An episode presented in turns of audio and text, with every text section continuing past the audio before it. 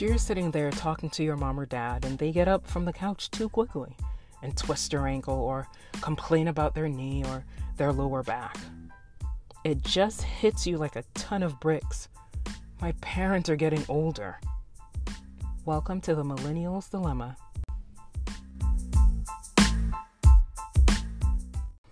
Where do I begin? That's the first question I asked myself when I came to terms with my mom getting older. You're not taught how to take care of your parents when you're in school, so you have to figure this out on your own. Unlike 50, 60, 70 years ago, it was common for families to have at least one grandparent in the house. Today, that's not the case. I had the fortune of having my grandmother live with me when I was a child through my late teens. However, the responsibility was shared with other family members. Right now, that's not the case. We've all moved to different parts of the country and we're hundreds and thousands of miles away from each other.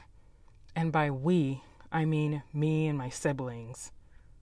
Not to mention, we have our own families and debts, i.e., student loans, car notes, etc., etc we're faced with the question how do we make this work? Well, one of the things we decided to do was to talk about it. We had to have a family meeting, our individual families, that is, then we as siblings, then with our mother.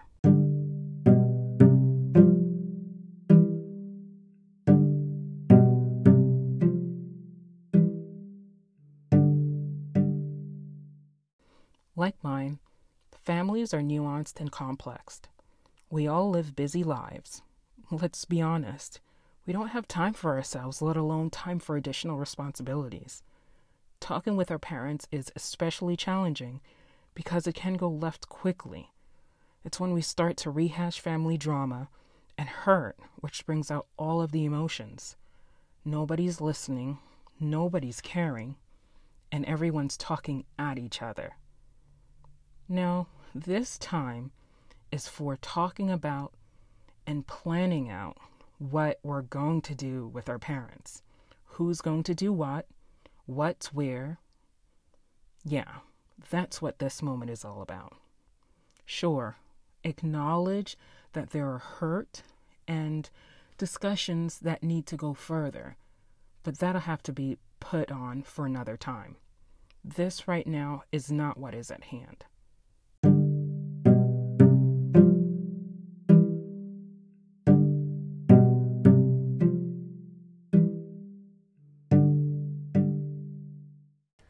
Let's face it, we live in a very youthful society where millions of dollars are spent in advertising promising to help you look and feel young.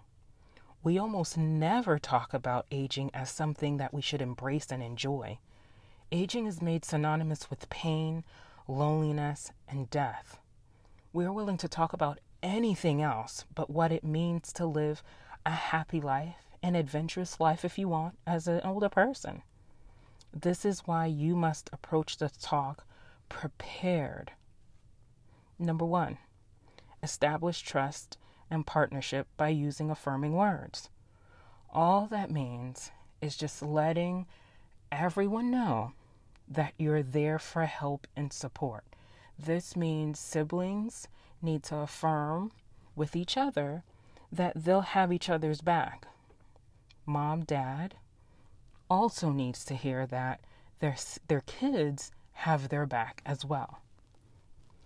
Number two, assess where everyone is with their current life and everyday living. You'd be surprised how much we really don't know about what's going on in each other's lives, even if we live under one roof, let alone when we're thousands of miles away. Number three, listen for needs and concerns you know, parents tend not to be straightforward when it comes to asking for help. So you're going to have to put your listening caps on and really listen to the in between messages that they're sending so that you can truly know what's going on. Number four, set a goal. If it's your first meeting, Just list a couple of things. It doesn't have to be a long list. A couple of things that you can do to help, or they can have a list that they could write up, and you, the siblings, really the entire family can look at the list and see what is realistic and what can be done. And number five, remember to pause and don't be reactive. Remember, families know what buttons to push. They always have those zingers. Don't be reactive.